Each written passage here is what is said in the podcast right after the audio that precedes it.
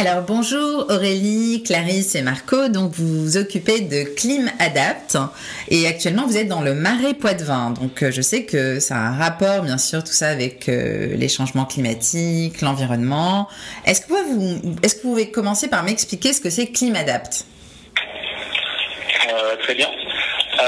alors du coup Clim Adapt c'est une association composée d'étudiants tous réunis par la volonté d'adresser les problématiques liées au changement climatique. D'accord. L'association a, pour objectif de recenser et de promouvoir les projets d'adaptation au changement climatique à travers nos réseaux sociaux. Mhm. Et, euh, et, là, actuellement, dans le Marais Poitevin, vous faites quoi?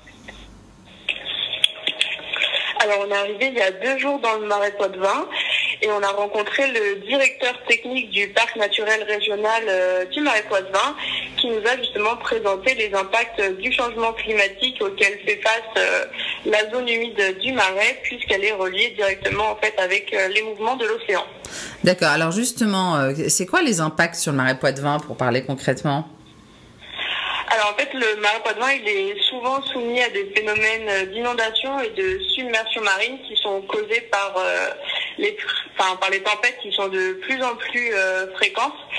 Et en fait, il est donc de, la responsabilité des communes qui, euh, qui sont justement dans le parc naturel du Marais Poitevin de euh, mettre en place des mesures d'adaptation au changement climatique pour protéger ses habitants et ses activités économiques et ne pas subir une catastrophe comme celle qui a été Gdynia en 2010. Qu'est-ce que c'était cette catastrophe? euh, De quelle catastrophe vous parlez? Vous pouvez répéter ce... Ah, la tempête Xintia euh, qui a eu lieu en 2010 et qui a beaucoup touché euh, la zone du Marais Poitevin. Mhm. Et pour éviter tout ça, alors vous leur proposez quoi, Marais Poitevin? Ils vous prennent en quelque sorte comme conseiller, c'est ça? Non, alors non, pas du tout. En fait, nous, on vient juste euh, les interviewer et faire un article sur eux pour rendre visible leur projet et aider euh, par la suite euh, d'autres endroits qui pourraient avoir les mêmes problèmes en relayant, eux, leurs solutions sur leur territoire. Mhm. Alors, donc, si je comprends bien, Climadapt, c'est donc c'est une association, mais est-ce que vous avez un site? Comment vous fonctionnez en pratique pour faire ces, pour faire diffuser ces articles? Alors oui, on a un site où, le, où on peut voir les articles qu'on a rédigés, ceux de l'année dernière de la précédente équipe qui sont partis en Asie, les nôtres de cette année où on est parti, où on part en France, on en a déjà écrit deux, euh, dans les ressources documentaires. Mhm. Concernant nos, réseaux sociaux, on fait beaucoup de communication à travers Instagram et, Facebook, où on poste euh, notre périple à travers les stories, où on on, met en avant les, interviews que l'on a fait à chaque poste. On fait aussi des, bilans de notre semaine euh, chaque mercredi. Où on, décrit notre, notre périple, notre aventure euh, auprès de tout le monde pour, euh, mhm. rendre visible et rendre visible les projets. Mhm. Alors, on a aussi pour objectif, donc là avec les interviews qu'on réalise, de faire un documentaire qu'on projettera à Paris vers octobre et euh, qui aura pour but de sensibiliser un maximum euh, les étudiants et euh, le grand public à tous les projets qu'on a vus et à l'adaptation plus généralement. Mhm. Et où est-ce que vous allez le projeter ce documentaire? Vous avez une idée? Alors on va le projeter à AgroParisTech, donc qui est une école d'ingénieurs agronomes. Et on va également le projeter dans un lycée dans lequel on a déjà fait de la sensibilisation à travers la fresque du climat, donc avant notre expédition. Il est où ce lycée? Dans la banlieue parisienne, à Brunois. J'ai pas bien entendu. Rapproche-toi. Euh, dans la banlieue parisienne, parisienne à Brunois, dans le 91. Mhm. Et cette fresque sur le climat, en fait, c'était quoi? Parce que ça a l'air d'être évident pour vous, mais pas pour les gens qui nous écoutent. Alors la fresque pour le climat, c'est une, une, association, euh, pareil que, que, nous, et en fait qui a mis en place, enfin qui a élaboré avec les rapports du GIEC euh, un jeu de cartes qui euh, en fait relie les causes et les conséquences euh, du changement climatique. C'est un jeu de cartes pédagogique et interactif euh, pour les plus jeunes, mais aussi pour pour des adultes ou même des gens qui ont déjà des connaissances sur le changement climatique. Et en fait, on apprend on apprend beaucoup de choses sur les mécanismes qui mènent au changement climatique depuis les activités humaines. Mmh. D'accord. Essayez de pas faire de bruit autour, hein, parce que je sais pas ce que c'est. J'ai entendu un gros bruit. Donc, alors, pour euh, bien comprendre donc les différentes actions que vous avez menées depuis le début de, votre création, avec c'est quoi en fait? Déjà, l'association elle existe depuis combien de temps? Alors l'association a été créée en 2018 par trois étudiants d'AgroParisTech, Mathieu, Arthur et Gauthier, qui euh, avaient tous les trois des formations donc en ingénierie euh, agronome, mais dont deux étaient euh, spécialisés en environnement. Mm-hmm. Et donc ils ont fait une première expédition en 2019 dans, en Asie du Sud-Est. Donc ils ont été dans cinq pays, le Vietnam, le Cambodge, les Philippines, l'Australie et la Thaïlande, où ils ont pu rencontrer une dizaine de projets euh, dont, enfin, pour donner un exemple, un projet sur une mangrove qui a été replantée pour limiter l'érosion des côtes et euh, euh, limiter la submersion des terres. Mhm. C'était où ce projet de mangrove? Dans quel pays? C'était au Vietnam. Mhm. D'accord. Et, et vous faites aussi des actions en France? Oui. Mais ça, ça c'était depuis le début, depuis la création, ou c'est plus récent? Bah, en fait, euh, cette année, Clarisse, Aurélie et moi, on fait partie de la, deuxième équipe et on devait partir initialement en, Asie du Nord-Est, faire comme la première équipe, euh, aller en, cette fois-ci en Mongolie, au Népal, en Inde et en Chine. Sauf qu'avec la crise sanitaire, on n'a pas pu faire ça comme on le souhaitait. Et euh, du coup, on on, a rebondi, on a entrepris ce projet à vélo en France pour découvrir les projets d'adaptation euh, qui sont faits dans notre pays et, euh, et continuer ce qu'on avait, ce qu'on avait prévu de faire avec le documentaire, mais cette fois-ci en France. Mhm. Et, au final, on a déjà rencontré euh, cinq projets depuis le début de l'aventure. Mhm. Ça a commencé quand cette aventure? Parce que pour vous en France Six ou sept, jusqu'à Marseille normalement. Euh, D'accord. Euh, la sensibilisation a toujours été euh, faite en France, même pour la première expédition, où ils ont fait leur retour d'expérience, euh, pareil, donc à AgroParisTech, et où ils relayent bah, toutes les, tous leurs articles en français et en anglais sur notre site. Mhm. Mais votre projet, donc en France, concrètement, il a commencé quand alors? Alors, on a commencé le 10 juin. Mhm. Et on a établi voilà, un programme sur euh, deux mois pour faire environ 1800 euh, km. On est parti de Vannes et on va jusqu'à Marseille en vélo. Mhm. Et du coup, on a déjà fait là 600 km et il nous reste du coup euh, plus de 1000 km à faire et on rencontre plusieurs projets d'adaptation au changement climatique sur, bah, sur notre trajet. Mhm. Alors, vous avez rencontré qui alors en dehors du Marais Poitevin Alors, le premier projet qu'on a rencontré, c'était au parc naturel régional du, golfe du Morbihan, où on a rencontré deux personnes chargées de mission euh, climat euh, sur place et qui étaient en fait euh, chargées d'accompagner les, élus locaux dans leur stratégie d'adaptation au changement climatique. Donc ils avaient développé un, outil qui permet d'avoir beaucoup de ressources documentaires sur comment agir selon les différents impacts qu'il peut y avoir sur ces lieux. Mm-hmm.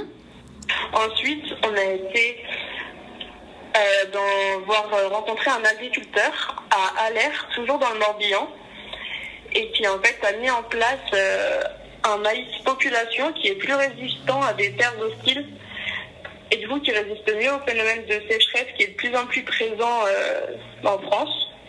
Mm-hmm. ça, lui permet, ça lui permet de diversifier ses cultures.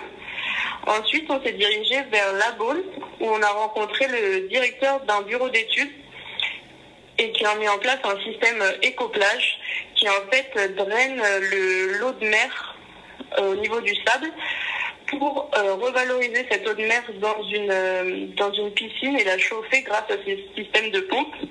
Mm-hmm. En même temps, ça permet de limiter l'érosion des plages à la boule. Mm-hmm. D'accord. Et donc, et puis maintenant, il y a le Marais Poitevin. Vous êtes actuellement au moment. Les deux, on a rencontré euh, une chargée de risques littoraux à l'île de Noirmoutier, qui est en charge de l'application du PAPI, donc qui est le programme d'action de prévention des inondations, voilà comment euh, adapter euh, l'île de Noirmoutier, qui est vraiment une zone à risque du fait de sa topographie qui est très en dessous du niveau de la mer pour une grande partie de, l'île. Et justement, les infrastructures comme des digues qui ont été mises en place pour euh, prévenir des inondations à venir. Mhm. Et maintenant, vous êtes donc au Marais Poitevin. C'est l'étape où vous vous trouvez. D'accord. Et les prochaines étapes, alors vous avez une idée déjà Oui, tout à fait. Euh, maintenant, on se dirige vers Lacano. Mhm. Et à Lacano, en fait, il y a tout un système, enfin, toute une réflexion qui s'est faite pour relocaliser euh, l'ensemble des activités de la ville euh, pour justement faire face à cette érosion marine également qui euh, force un peu la ville à s'adapter entièrement et à reculer. Et à reculer. Mhm.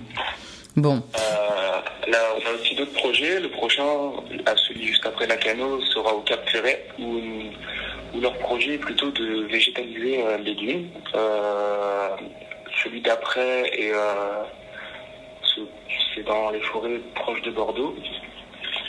Oui, Mhm. on va également rencontrer un projet à Bordeaux euh, qui, est, qui date de, qui existe depuis 2004 et en fait fait réfléchir à quelle variété euh, d'arbres et semences d'arbres mettre en place pour limiter euh, la propagation des feux de forêt Mhm. d'accord, qui en fait est de plus en plus présente en France euh, du fait du réchauffement des températures.